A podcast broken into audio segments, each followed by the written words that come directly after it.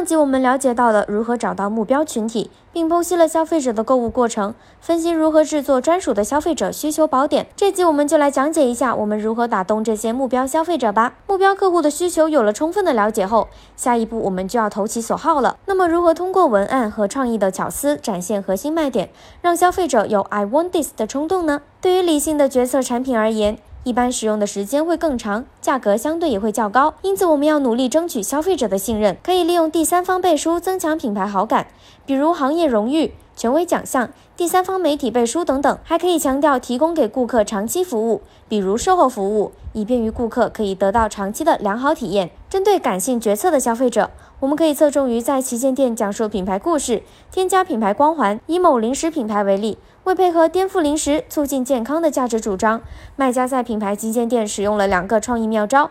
他们通过视频增加了与消费者的互动，并为品牌赋予环境保护的使命。在我们的日常生活中，如果需要购买一个充电宝，但你看到了两种表述，一个是两万毫安超大容量的充电宝，另一个则是超大容量充满五部 iPhone 没压力，哪一个会更加吸引你呢？不难发现，作为一名消费者，你会更加关注这个产品能为你带来什么价值。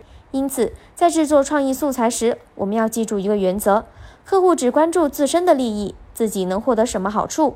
适当的专业术语有助于提升购买意向，但是要适可而止。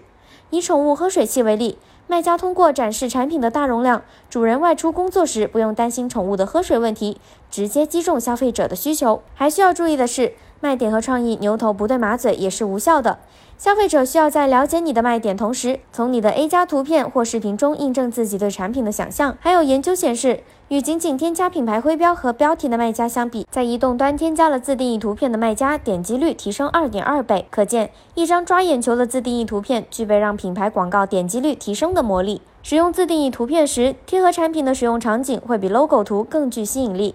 别忘了整体的配色也要保持和谐哦。赶快锁定你的目标客户，深入了解他们的核心需求，再通过今天学习的创意素材策略，牢牢把路过的消费者都吸引过来，助力销售步步高升吧。如果还想了解更多创意素材策略，记得关注我们哦。